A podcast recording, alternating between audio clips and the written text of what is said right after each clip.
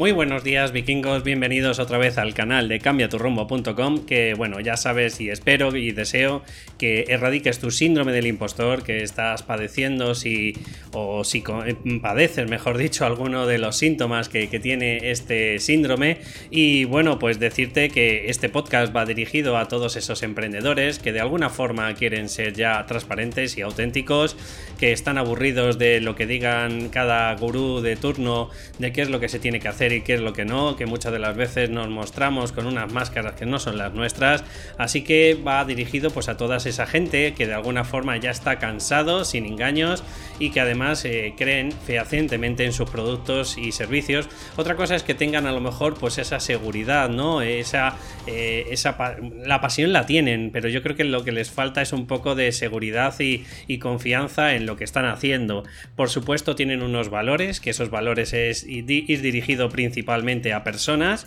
y, ayudarlos y a que hacer un mundo mejor y,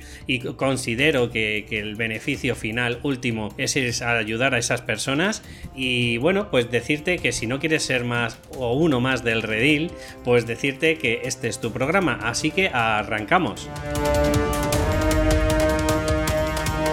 Pues bueno, hoy quiero traeros, bueno, quiero empezar un, seis capítulos que van a ir dirigidos de esta temática y lo que quiero dirigirme es, o explicaros mejor dicho, pues una de las doctoras eh, que más ha estado tratando el tema del síndrome del impostor, eh, bueno, pues es la doctora Valerie Young y aunque digo que no es la precursora, por supuesto que no, pero, pero bueno, digamos que es la que más ha tratado, más se ha dado cuenta de que padecen, parece que también muchas de las veces pues las mujeres y bueno, eh, sostiene ella que más de un 70% pues en algún momento de nuestra vida, en algún área de nuestra vida, tarde o temprano al final acabamos eh, padeciendo esta, eh, bueno, pues este síndrome, ¿no? Y he querido coger por eso hoy voy a empezar con, estos perfiles. He querido coger y transmitiros cuáles son los seis perfiles más comunes, más típicos de caer justo en este síndrome, ¿no? Es decir, de al final no sentirte pues con la,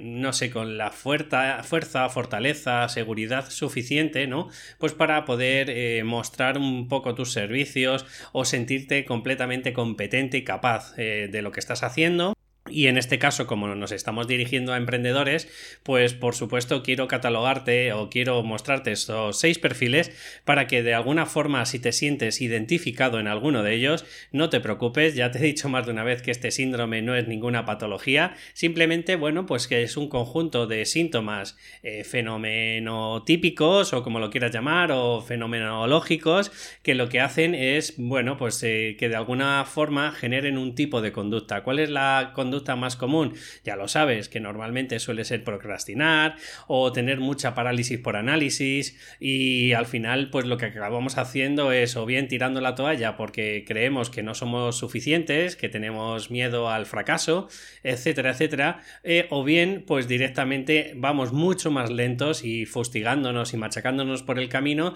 en comparación a otras personas porque quizás no lo padecen. Decirte que es verdad que me ha costado mucho encontrar mucha información de, estos perfiles, así que eh, es cierto que he cogido estos seis perfiles de la doctora Valerie Young, pero un poco acorde entre las experiencias que yo tengo, pues de las sesiones de coaching que yo hago a las personas que lo padecen, por un lado, y por otro, pues he estado buscando información para un poco complementarte cómo son estos perfiles. Y hoy empezamos con el principal, con el, el más machacante para mí, que es el perfeccionista, ¿vale? Estamos hablando de un tipo de perfil en el que, bueno, pues voy a ponerte una serie de síntomas en el que si eres una persona o te consideras una persona perfeccionista, pues probablemente te vas a sentir identificado en alguno de los pues, de estos síntomas que te voy mostrando a continuación. Así que también decirte que por supuesto, pues obviamente no pasa nada si los padeces, simplemente, bueno, me gustaría que primero fueras consciente de ellos, porque sin una conciencia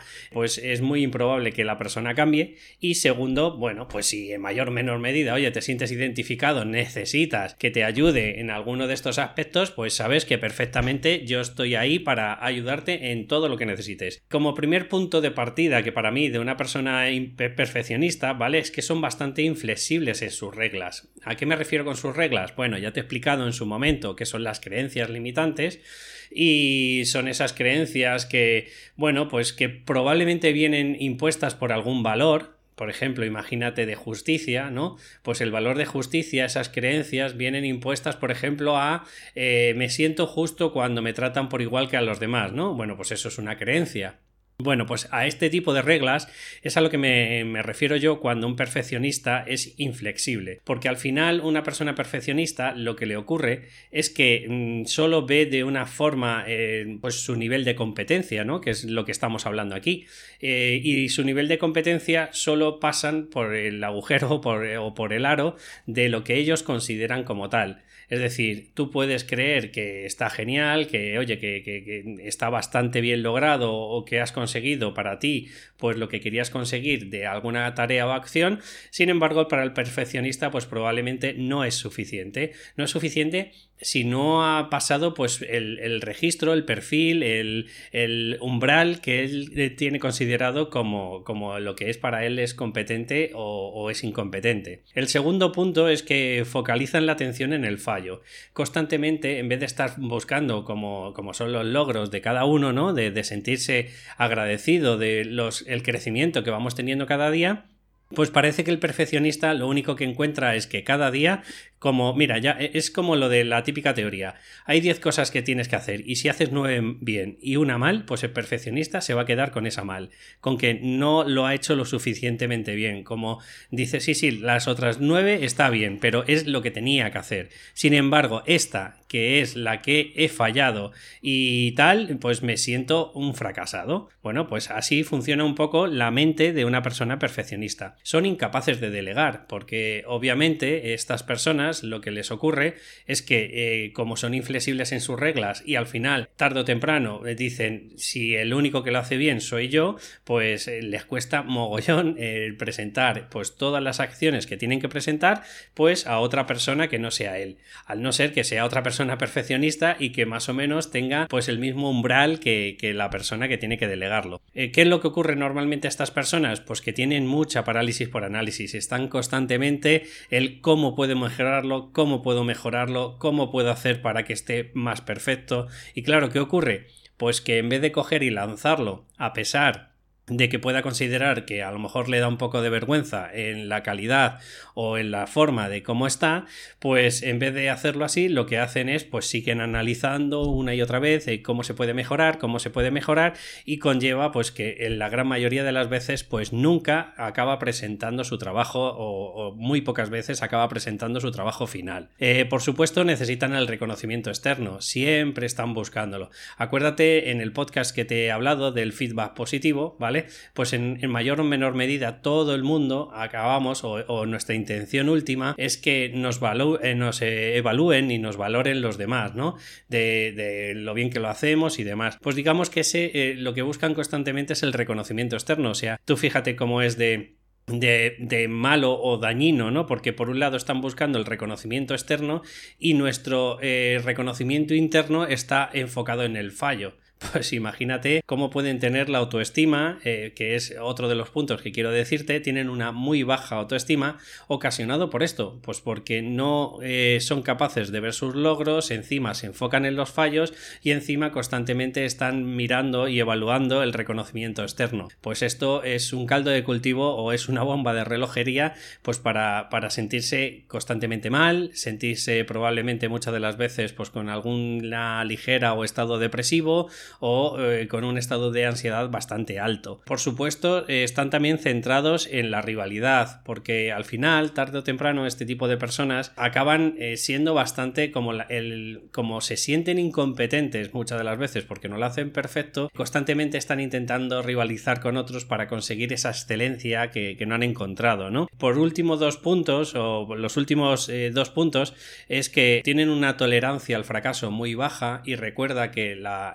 la tolerancia al fracaso eh, es cuando la persona no tiene esa resiliencia, cuando es incapaz de aceptar o de encajar, por ejemplo, los fracasos o los errores. Eh, ¿Por qué? Pues porque como constantemente, primero porque están buscando el reconocimiento externo, porque tienen una baja autoestima y porque encima son incapaces de delegar, pues al final lo que acaban teniendo es caldo de cultivo, como te he comentado, pues para que al final eh, lo único que acaben es machacándose, minándose su autoestima y encima pues no aceptan un no, ¿no? No aceptan un fracaso, no aceptan un error. Por eso muchas de las veces acaban eh, tirando la toalla en el sentido de, pues mira, prefiero estar como estoy que al final intentar algo, tirarme chorrocientas horas en un proyecto y al final pues no lo consiga y encima acabe mermando mi autoestima más todavía, ¿no? Y por último, suelen ser bastante negativos, obviamente. Si imagínate tienes planteado una serie de objetivos y esos objetivos pues ves que, eres incapaz de conseguirlos en el tiempo, pues tarde o temprano vas teniendo una autoestima, eh, como te he comentado, bastante bajilla y además encima pues estamos hablando de que mm, te das cuenta o crees que el mundo no lo puede conseguir, que no se puede cambiar, que no se puede modificar nada. Como ves, eh, para mí yo creo que es una de, las categorías, eh, hoy vamos a hablar solo de los perfeccionistas, pero creo que es uno de los perfiles de los seis que te voy a ir comentando estos días, eh, que para mí es el más inflexible, es el más radical, es, bueno, no, radical no, hay otro más, ¿no? Pero, pero este, digamos, es el que más acaba mermando y minando la autoestima de, las personas que lo padecen. Así que si te sientes identificado con el tema del perfeccionismo, sé que no te va a servir de mucho mis palabras, pero recuerda que el perfeccionismo no existe, que no hay nadie perfecto, que siempre tarde o temprano hay algún área, eh, por mucho mm, que te centres en algún modelo, algún referente para ti, tarde o temprano algún área, pues eh, obviamente como todo es pues prioridades en la vida, pues te darás cuenta de que aunque a uno se le dé muy bien algo, probablemente va a ser bastante eh, zoquete o vamos, que, eh, que, no va a tener muchas habilidades en otras áreas. Entonces, en vez de estar centrándote en los demás, me encantaría, sería para mí genial que intentaras asimilar estas palabras y es Primero, que la perfección no existe y segundo, que no pasa nada. Céntrate en el amor hacia ti, céntrate en que tú ahora, ahora mismito eres genial, eres perfecto, pero perfecto desde el mundo de la abundancia, desde el mundo del amor, desde el mundo de, mm, no sé cómo explicártelo, de, de, criatura y de ser que eres y no centrado en la competencia. Tú ahora mismo eres perfecto tal como eres. Entonces te invito a que empieces a aceptar tus errores o fracasos, tanto tus logros como tus virtudes, todo el mundo de alguna forma eh, tenemos cosas buenas y cosas malas. Entonces, ¿para qué centrarte en lo malo? Céntrate en lo bueno, céntrate en tus fortalezas y, yo qué sé, y creo que tarde o temprano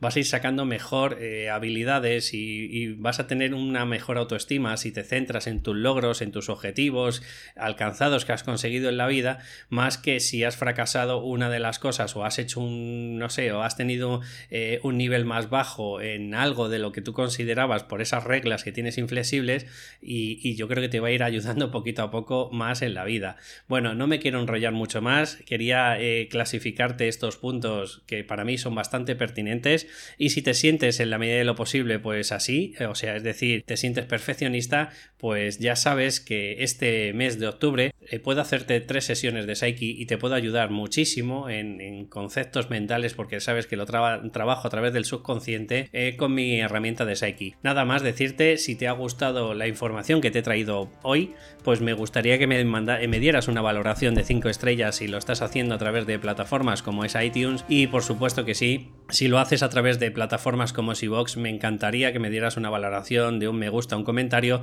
para ir posicionando poquito a poco mi programa. Nada más, un abrazo y nos escuchamos en el próximo programa. Hasta luego.